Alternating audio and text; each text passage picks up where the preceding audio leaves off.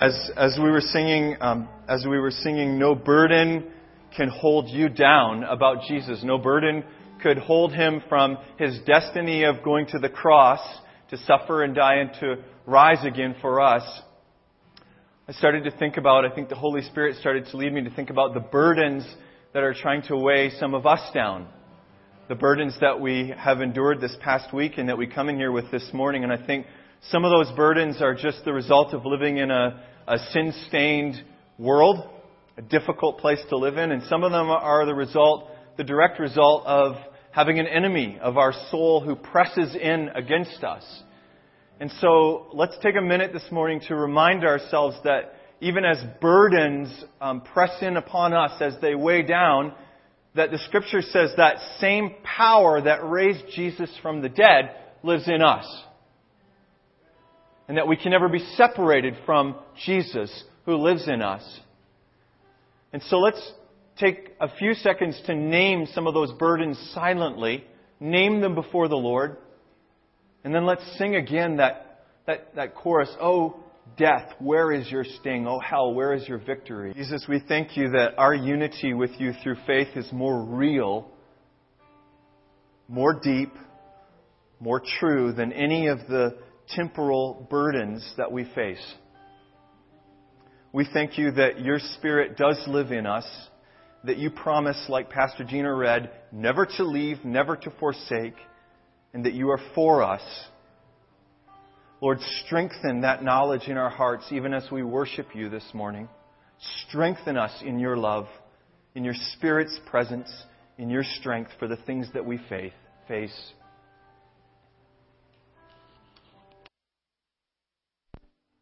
Oh God, even as your greatness is unlimited, we pray that you would expand each of our capacity to perceive and to experience your greatness.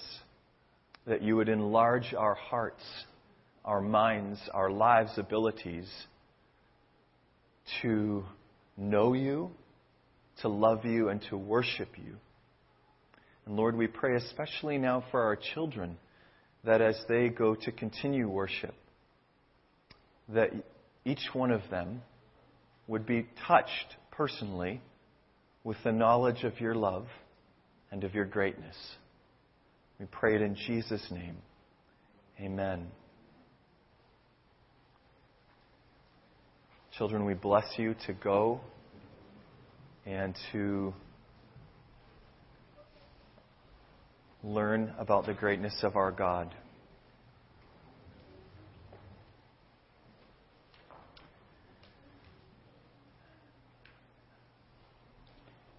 As we uh, move into family prayer time, and for those of you who are visiting or newer, this is a time where we all use our voices uh, and speak in our own language to thank God, to praise Him, to petition Him, to worship, to confess um, we're a safe community where it's quite okay to confess publicly our sins.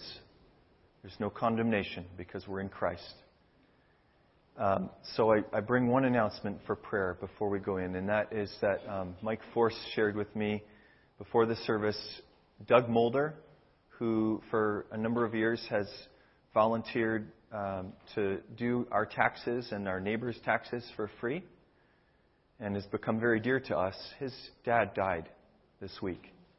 His dad was declining in health, um, but it, it seems, at least to me, like it was a little bit sudden. So I'm not sure of the circumstances, but let's hold uh, Doug Mulder and his family in our prayers as we, as we pray this morning and this week. Okay, let's go to God in prayer. Father, we thank you that your greatness uh, includes not just the majesty of your creation, of everything that we can see uh, being spoken into being, but it also includes the ways in which you know us down to the hairs on our head and the thoughts of our hearts intimately. You know all of our experiences, you know our needs, and you hear our every prayer. And so hear our prayers as we open up our hearts before you this morning.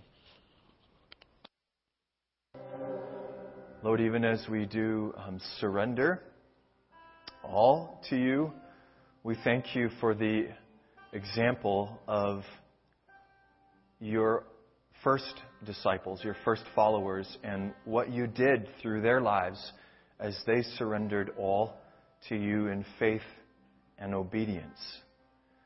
And we pray that you'd stir up now that same faith and obedience in our hearts as we open your word. Lord, speak uh, about your will for our lives, even as they belong to you. Amen. Wow, you're ahead of me. Page 1610, uh, Luke chapter 9. I'm going to read just to verse 6. We're going to leave 7 to 9 for a, a next reading. Luke, Luke chapter 9, 1 to 6. When Jesus had called the twelve together, he gave them power and authority to drive out all demons and to cure diseases. And he sent them out to proclaim the kingdom of God and to heal the sick. He told them, Take nothing for the journey no staff, no bag, no bread, no money, no extra shirt. Whatever house you enter, stay there until you leave that town. If people do not welcome you, leave their town and shake the dust off your feet as a testimony against them. So they set out and went from village to village, proclaiming the good news and healing people everywhere. I'm going to read that once more. When Jesus had called the twelve together, he gave them power and authority to drive out all demons and to cure diseases. And he sent them out to proclaim the kingdom of God and to heal the sick. He told them, Take nothing for the journey no staff, no bag, no bread, no money, no extra shirt. Whatever house you enter, stay there until you leave that town. If people do not welcome you, leave their town and shake the dust off your feet as a testimony against them. So they set out and went from village to village, proclaiming the good news and healing people everywhere. The Word of God.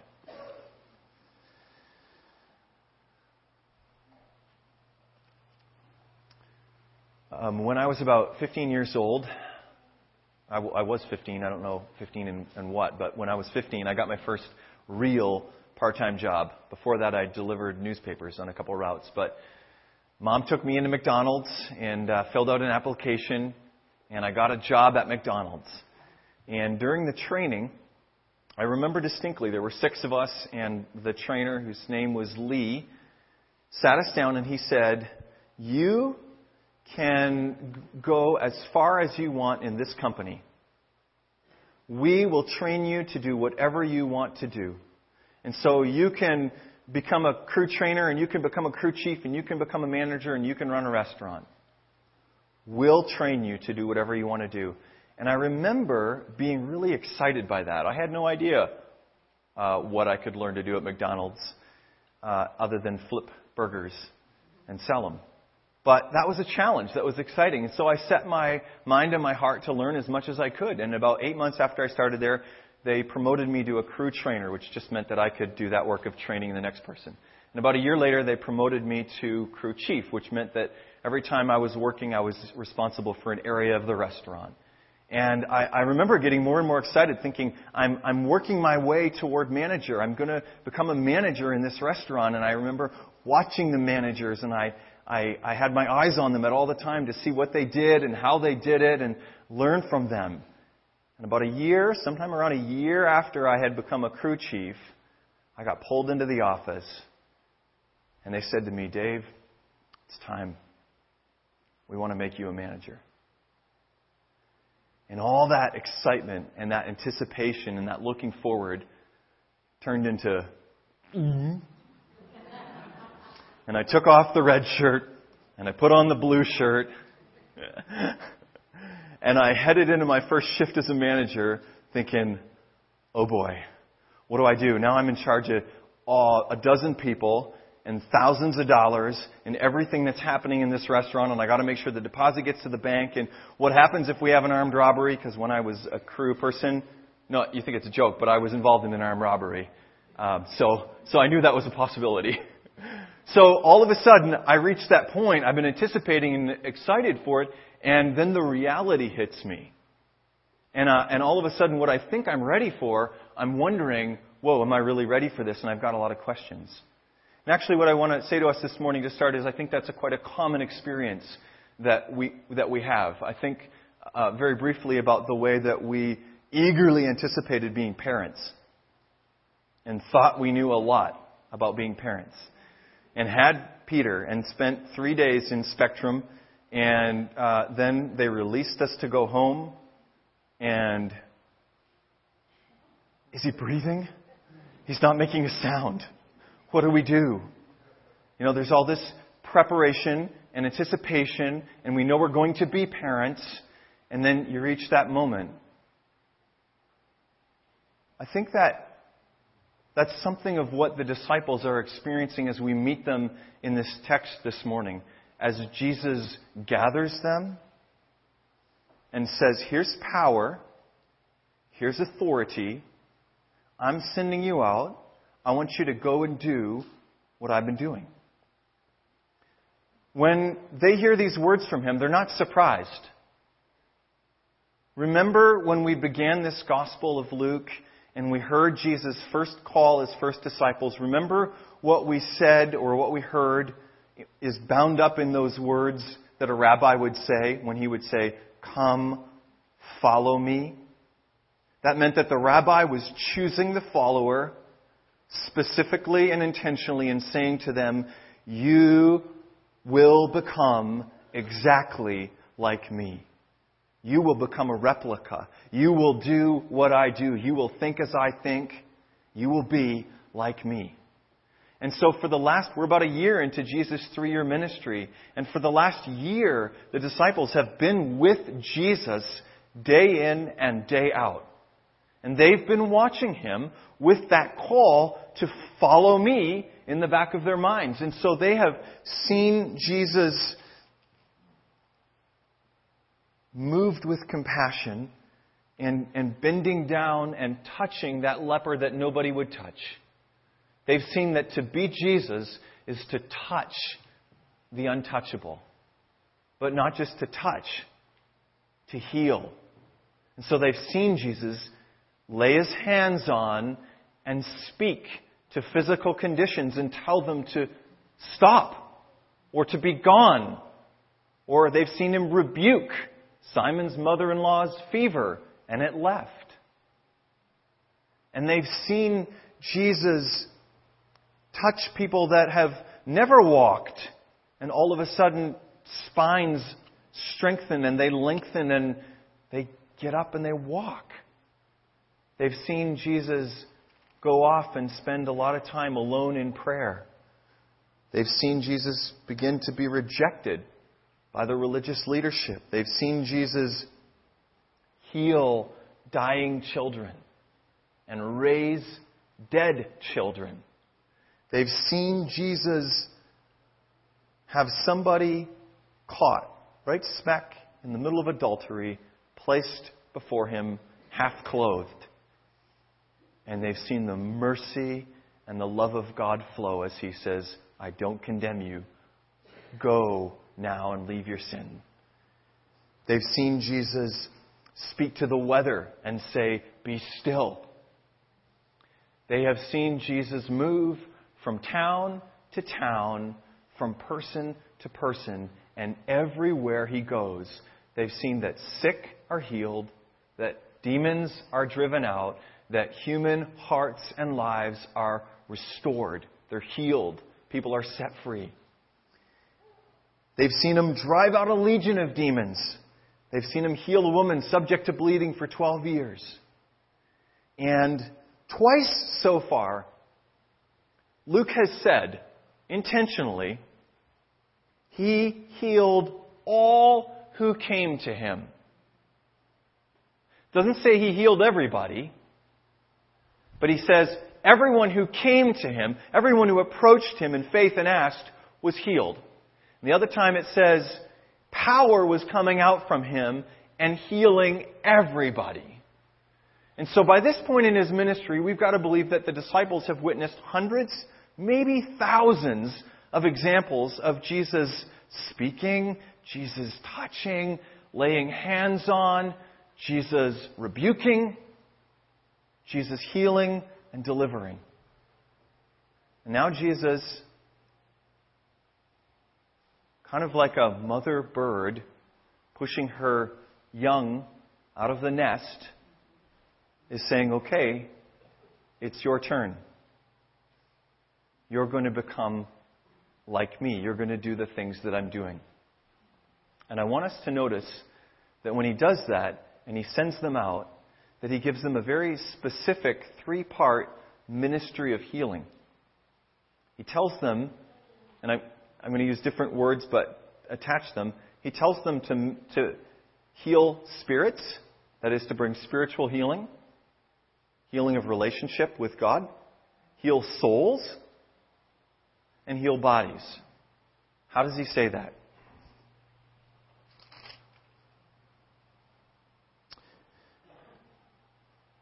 He gave them power and authority to drive out all demons and cure diseases. And then this, He sent them out to proclaim the kingdom of God. That's verse 2. Well, if you go down to verse 6, it says, So they set out and went from village to village proclaiming the good news. See, Luke answers that proclaiming the good news is the kingdom of God. God is present, His kingdom, His sphere of activity is present in Jesus. And so the good news is God loves.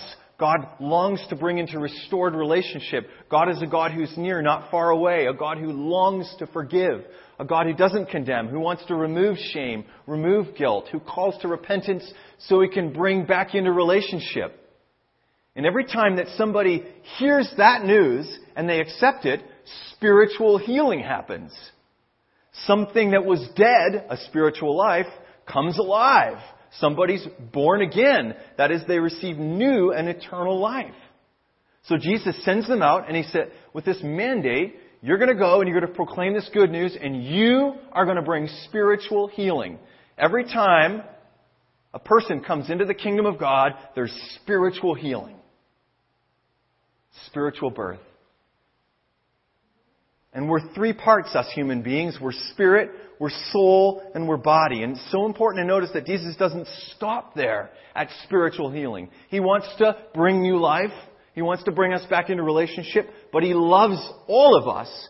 And so He says, you're going to bring healing to souls too. What are souls? Mind, emotions, and will. Our conscious and our subconscious life. Our thoughts, our minds, our emotions, and our will, our decision making. And that's exactly the place where most of the time Satan attaches. That's not to say that he can't afflict or oppress bodies. He does do that too. Scripture makes that clear. But most of the time, when there's affliction or oppression or attachment or deception by evil or unclean spirits, it's at the level of the soul. Pastor Gina had a great sermon explaining that work last two weeks ago. So whether it's lies that are whispered and are believed, thought patterns that develop that lead us into some deceived form of thinking, whether that's about our own person and, and um, self hatred and self condemnation forms, or whether that's at the level of emotions,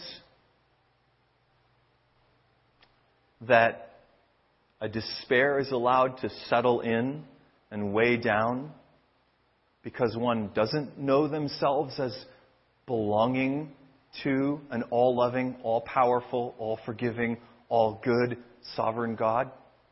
Whatever it is, Satan seeks these footholds. And as those footholds are given to him, real spirits, Just as the Holy Spirit is real and produces love and joy and peace, real spirits attach. They're given grounds in minds, in thought patterns. They're given grounds in emotions. And then they very concretely affect wills in that they lead us toward ungodly decisions, unholy choices, sins. Sins against ourselves, sins against other people. And so Jesus sends them out with a ministry of healing to souls. He says, here's power and here's authority. Drive out every demon.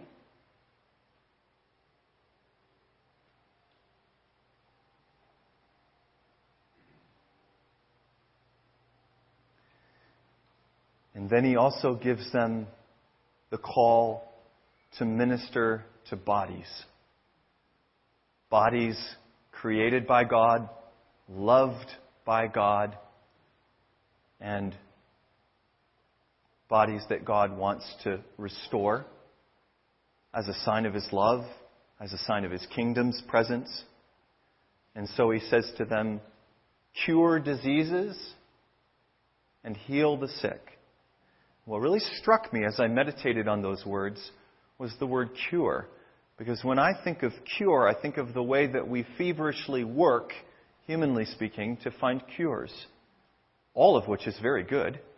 But we work so hard to find a cure to cancer, don't we? And a cure to this. And Jesus says, You cure it. You heal it. And what strikes me about that is it's so different from the way I was taught to pray. Lord, if it be your will.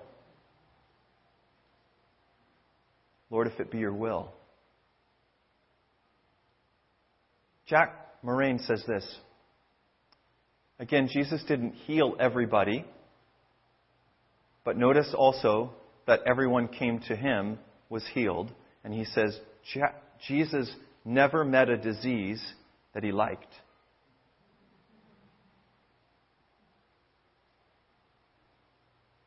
And so he sends them out and he says, Minister healing.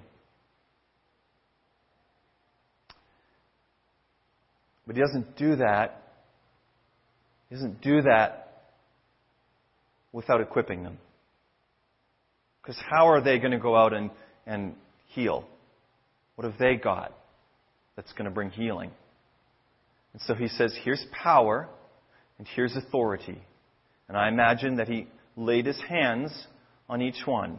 Text doesn't say that. I'm just imagining because Scripture tells us in multiple other places that um, the laying on of hands is important. Read Hebrews 6.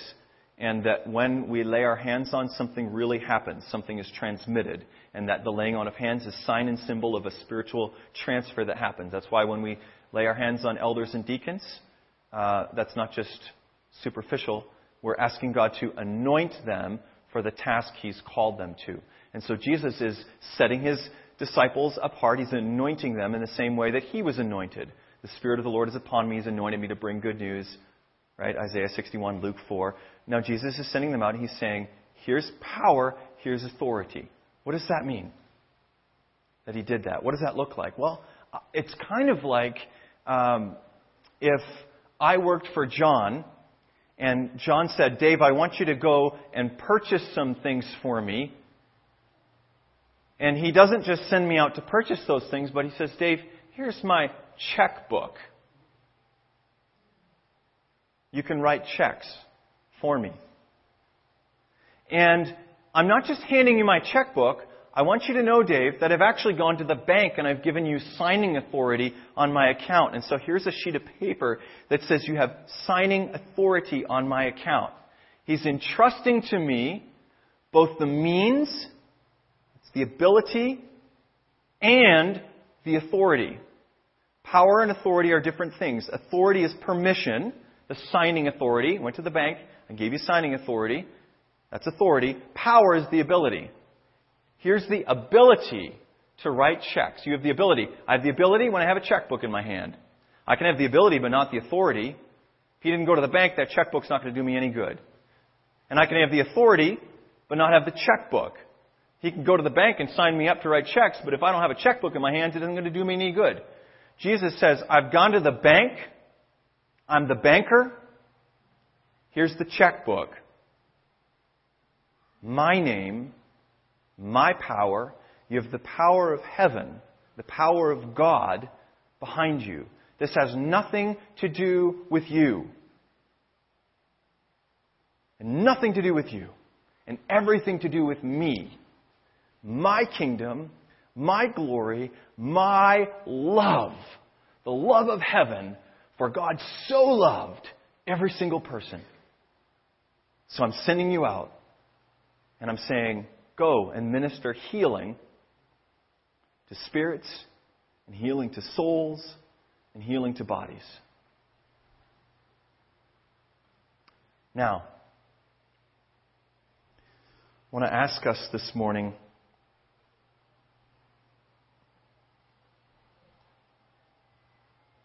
what does that mean for us? What does it mean for us sitting here this morning? We're not those 12 disciples and those 12 apostles, and it's really tempting for us to, to say, well, they're different, they're set apart, they were with Jesus physically.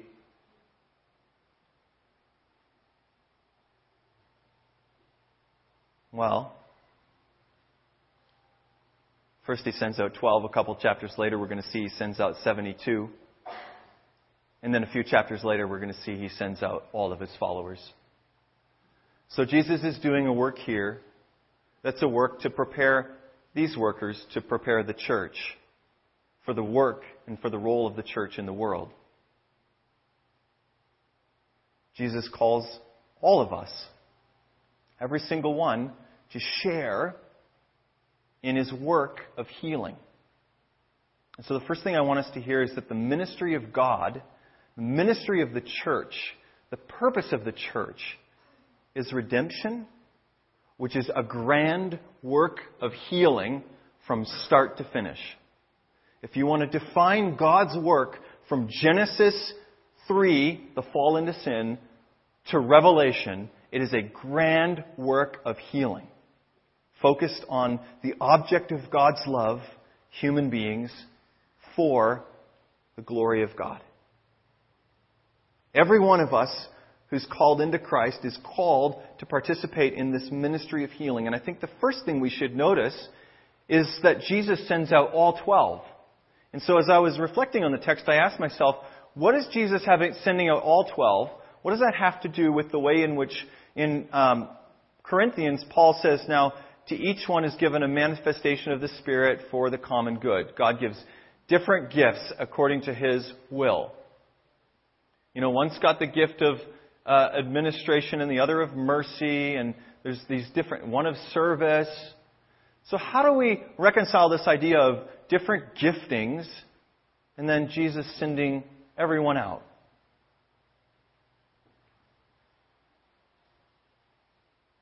Well, I think it's really simple, actually. I think that um, God does indeed wire us very differently. And that we honor him by functioning out of who he's made us to be, but that in the case of, in the grand case of being a part of his overall work, we're all called into it. In one way, shape, form, or another, we're all called into the work of healing. And so the way in which we engage that work might look a little different, but we're all called to minister spiritual healing healing to souls. We're all called to pray for the sick, healing to bodies.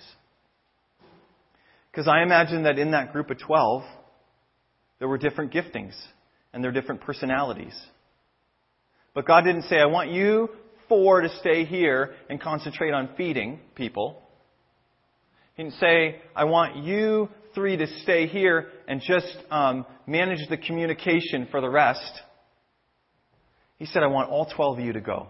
I want every one of you to get this experience because everybody who's called, and this is the group he's working with that's going to shape the church, everyone who's called into the family of God is called to be an expression of the heart of God for the world. And his heart is healing.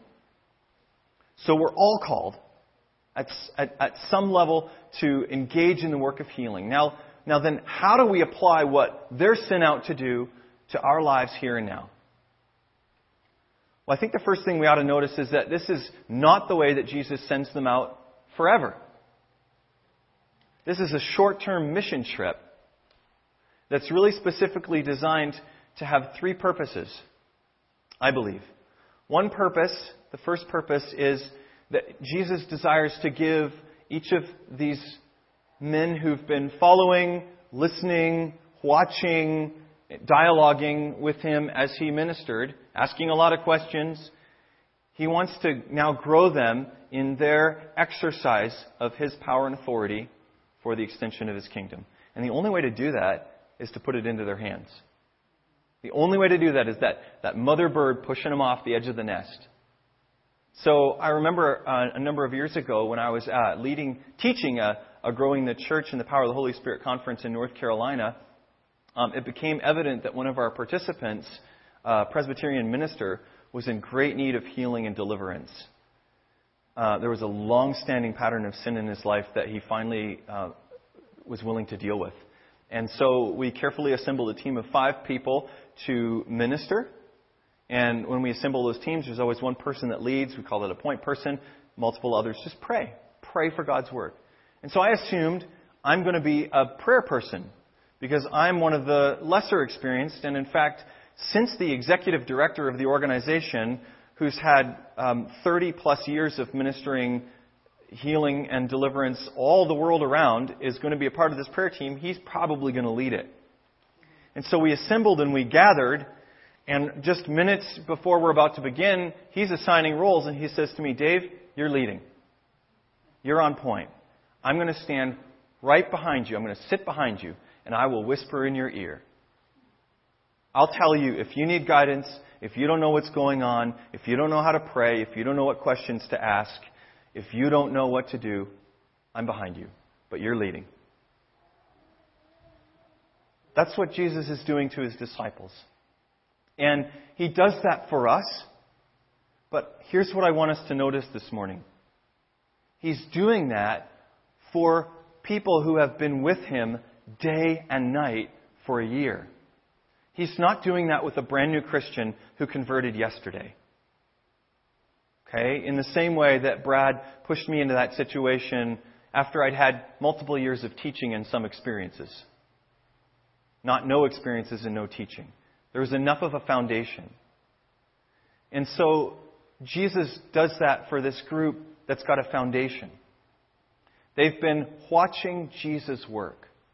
And so the first question I want to ask us this morning, and I'm going to close with this question too, is I'd like to ask somehow that the Holy Spirit would help each of us assess where we are in watching Jesus work. What have we seen Jesus do? How long have we been following Jesus with an eye to how he ministers.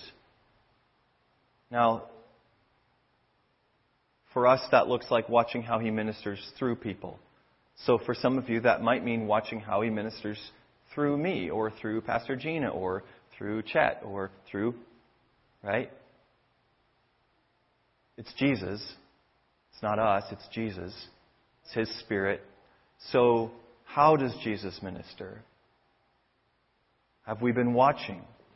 Are we watching? Do we have eyes to see the work of Jesus? Where are we in apprenticing to Jesus or watching, growing in, observing, asking questions? Are we asking questions? How did you know what to pray then? How did you know what to say there? Thursday night, uh, we had Embers to Flames prayer training in this place. There's a small group of about 20 of us and um, beautiful. Uh, we had an hour of teaching, and then the Lord moved us to pray and to wait on Him and just to ask, Lord, what is it that you'd like to do in our midst tonight? And as we waited in silence for a number of minutes, some guidance came forward that we were to pray for a couple of people who might be experiencing, and then three things were named. And we asked, Are those people here? And um, yes. And would you, would you be willing, is this a safe enough place that you'd be willing to receive prayer in front of this group as a model and uh, yes, they were. And so we had a half hour, 40 minutes uh, time of praying for healing. and deliverance. And so Jesus, right here, brought healing and he brought deliverance. And just sweet, tender, powerful work of Jesus through his servants. And afterwards, we debriefed and we had a time of question and answer. And somebody sitting over here said to us, Is there somewhere where we can go to get more training for this? That was a really good question. That was an acknowledgement that there are ways that Jesus works that I'm called to engage in, and I'm not yet familiar with them, but I'm called to engage in them. And so, where can I get more training? Jesus um, gives us experiences so that we can get more uh, training, more equipped to work with Him. And actually, I'm going to I'm going to close by naming one of those experiences and inviting all of us into it. In uh, just a minute, I'm going to call Jay Knobloch up to share about some training that's going to happen in September and into the first week of October. But I want to first quickly name the other two reasons why Jesus sends his followers out like this. The second reason is bound up in his words take none of this and none of that and none of this and none of that and none of that. And have you ever wondered to yourself why he does that now and he does that with the 72, but when he commissions them at Pentecost and before that, actually there's none of that?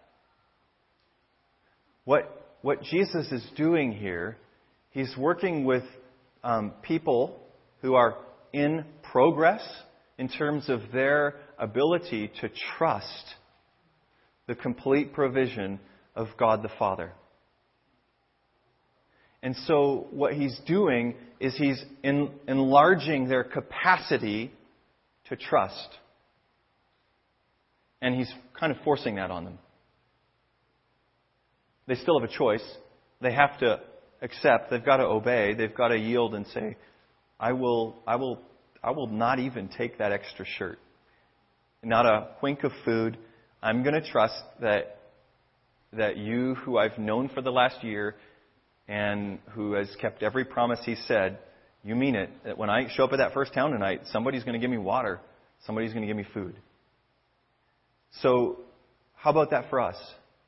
The Lord intentionally gives us opportunities that actually to the human eye look foolish or crazy or stupid or however you want to name them.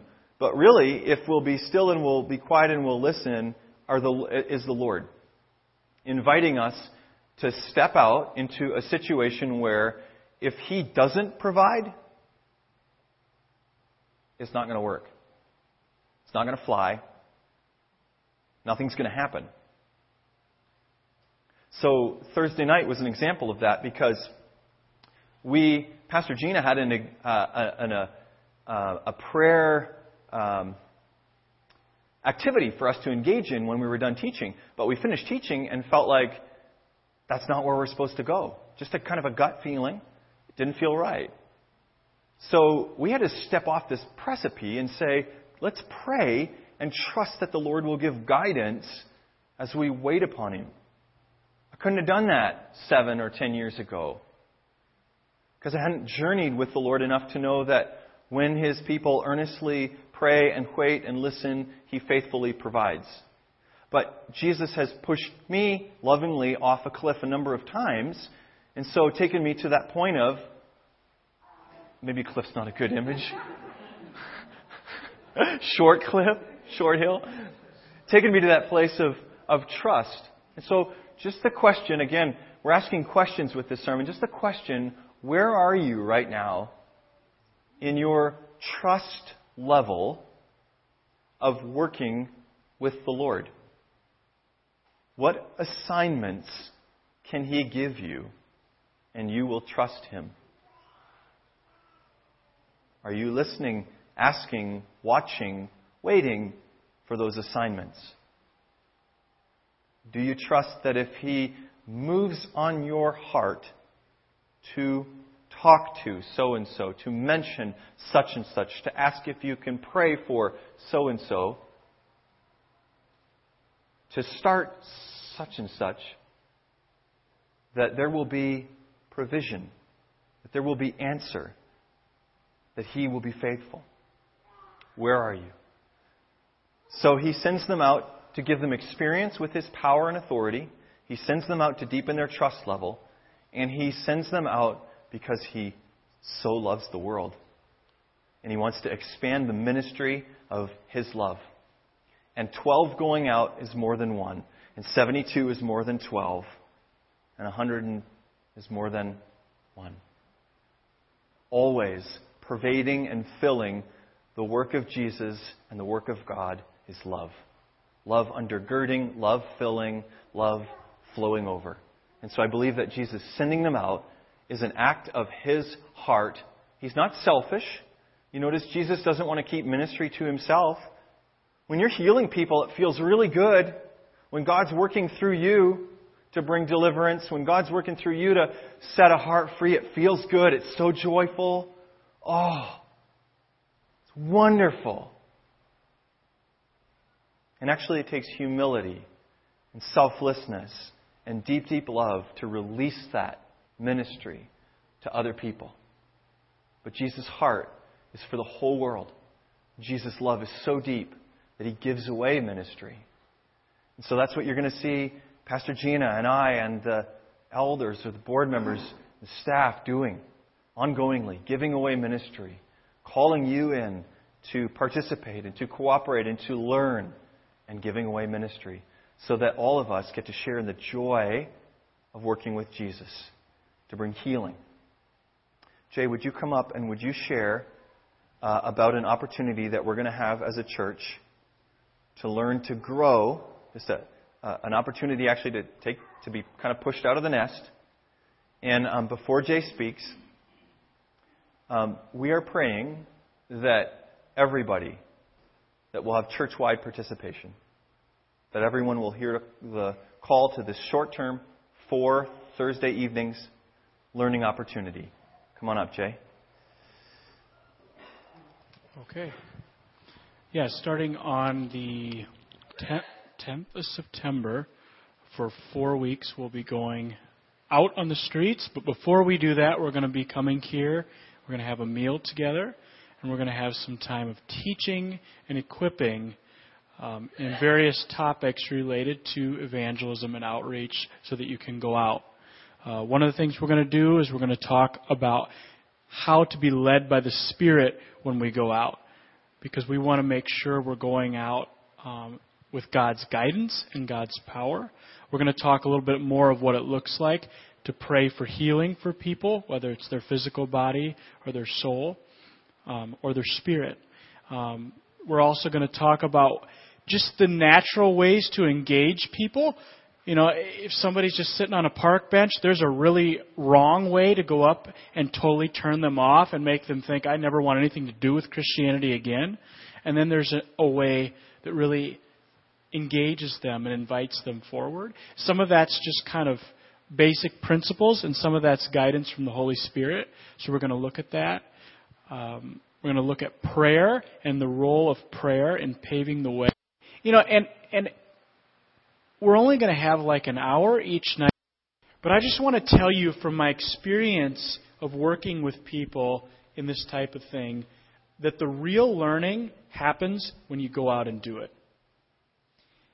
And when we come back after we go out, we'll have a chance to ask questions, kind of debrief the evening. So if you're sitting here going, I really want to do that, but boy, you know, I'm hungry, but I'm not sure I know how. This is a really good training for you to come to. And my desire would be that you would pray in the next few weeks um, that you would grow, cl- grow closer to Jesus and ask Him to equip you even in your personal times so that when you come here, hear the teaching, and we go out together, um, that you could learn from that.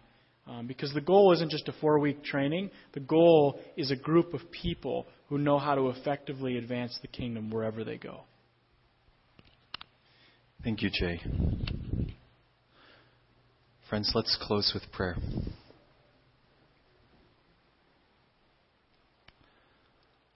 Lord Jesus, we end with the words that we began singing before the sermon that we do surrender all to you, um, including our willingness to be used by you in ways that we haven't before, simply because we long to share in your love for the world. We long to be poured out, even as Paul said he was poured out. And so, Lord, accept our willingness, accept the faith that we offer to you, and equip us with comfort, with strength, with power from your Spirit to bring your kingdom. Because, Lord Jesus, we ourselves want to experience more of your love and your joy and your peace in our lives. And we desire to see our families and our friends and our neighbors alive, coming awake, coming awake, rising from the dead, knowing you, living in you, receiving healed hearts. So, Lord, move and work, uh, expand our faith, stir up faith, teach us and work through us for your glory. And we pray, um, hear our prayer even as we now sing the song, Holy Spirit, living breath of God.